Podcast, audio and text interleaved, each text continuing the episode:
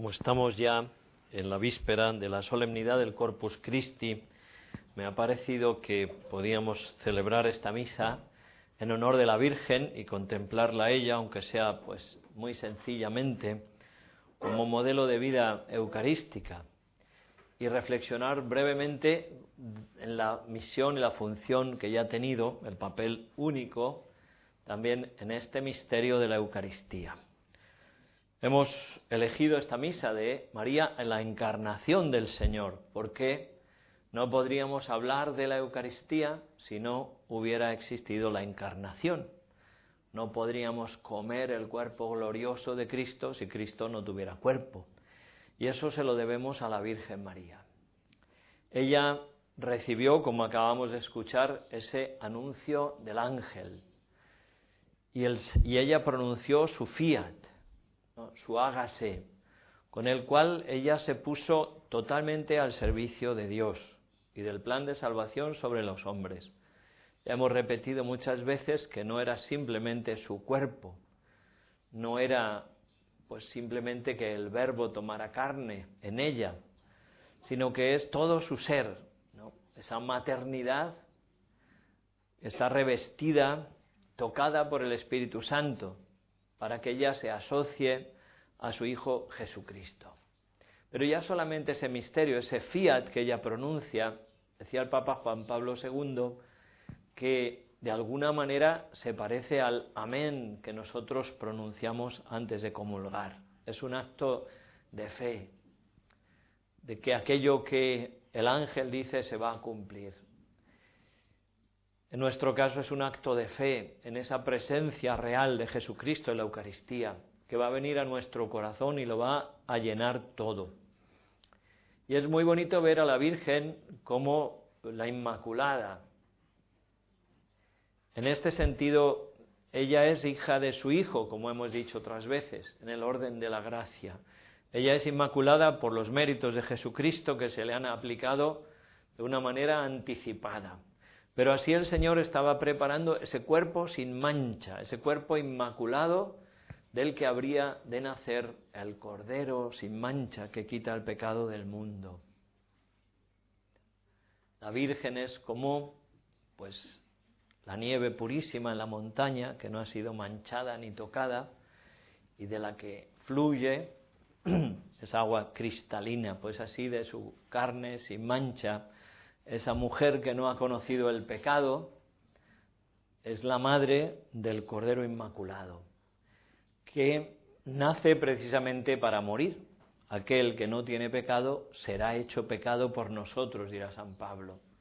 Va a asumir sobre sí, sobre su carne inmaculada, sobre su ser sin mancha, todos los pecados de todos los hombres para destruirlos clavándolos con él en la cruz.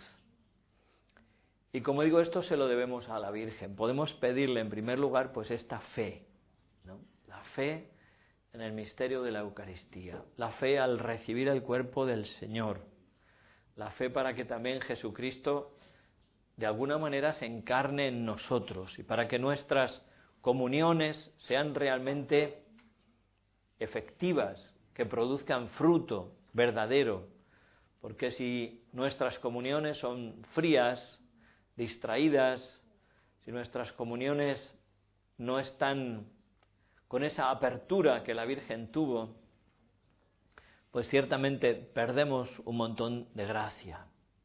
Es sí como si el océano entero cayera sobre nosotros, pero nosotros tenemos solamente un vasito pequeño en la mano y no podemos apenas recibir por nuestra falta de fe por nuestra falta de apertura. Así que en este primer punto le pedimos a la Virgen un aumento en nuestra fe en el misterio de la Eucaristía. Es bonito también ver cómo el Espíritu Santo actúa sobre la Virgen en esa concepción virginal. Es un cuerpo, una humanidad, el otro día lo explicábamos, única, ¿no? como formada, unida a Dios. Y es precisamente de esa humanidad de Cristo formada por obra del Espíritu Santo, de la que después se va a derramar el Espíritu sobre la Iglesia. Jesús en la cruz, inclinando la cabeza, entregó el Espíritu. Esa humanidad suya, llena de Espíritu Santo, se va a romper sobre la cruz para derramar el Espíritu Santo sobre la iglesia. Pues este sería el primer punto. El segundo punto sería contemplar a la Virgen al pie de la cruz. Al pie de la cruz. Ella nos dice el concilio, pues se ofrecía unida a la víctima que ella misma había engendrado. La Virgen al pie de la cruz no está solamente llorando la muerte de su hijo, sino que ella, que como nadie ha estado unida a él, sabe el sentido de esa muerte, conoce. Desde aquellas palabras de Simeón, es como un anuncio, ¿no? Este será una bandera discutida, un signo de contradicción, y a ti una espada te traspasará el alma. No es solamente estar al pie de la cruz ese momento de dolor, sino que ella sabe quién es su hijo y sabe cuál es el sentido de la muerte de su hijo. Y ella se asocia, ¿no? se entrega con él, se une a Jesucristo, con un dolor intenso. Hemos comentado alguna vez cómo ella, sin duda, hubiera preferido mil veces morir ella misma en la cruz. Y ella sufre esa muerte espiritual de ver morir a su hijo humillado, abandonado, ridiculizado, como en el abajamiento más completo, y ella está a su lado como la madre del crucificado. Y en este sentido la Virgen se nos presenta como modelo de ofrecimiento eucarístico. Vivir la Eucaristía es ofrecerse con Cristo en la Eucaristía. Y esto nadie como ella lo hizo al pie de la cruz.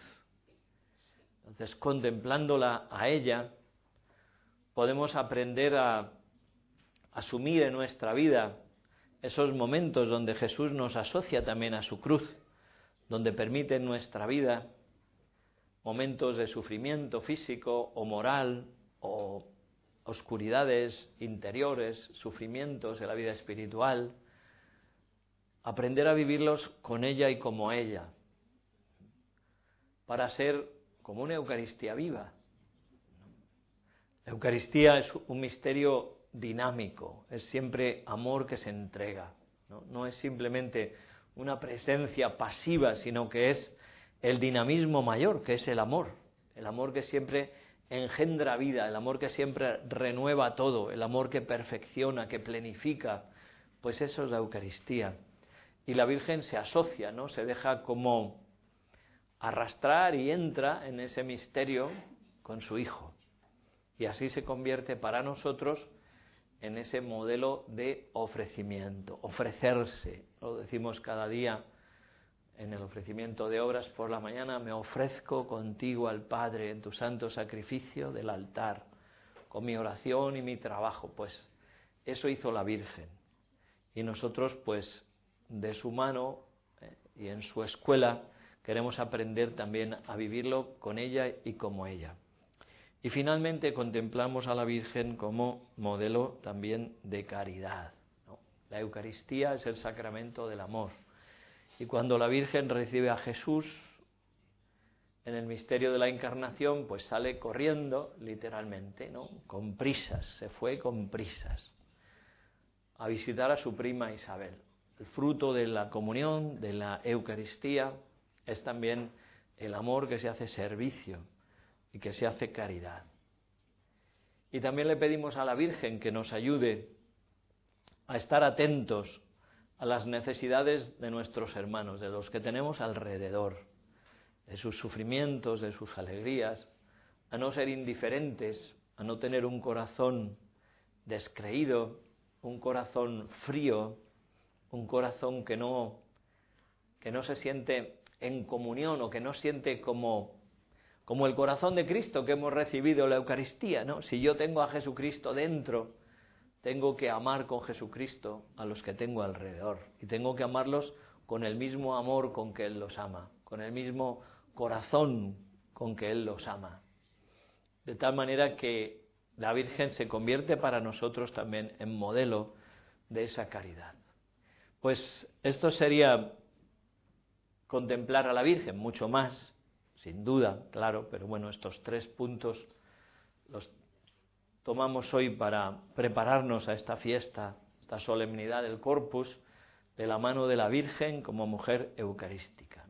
Pedirle que aumente nuestra fe en el misterio de la Eucaristía, nuestra fe en el momento de recibir la comunión, que nos enseñe a ofrecernos con Cristo y que nos haga vivir la caridad, experimentar y sentir dentro de nosotros la urgencia del amor, la urgencia del amor.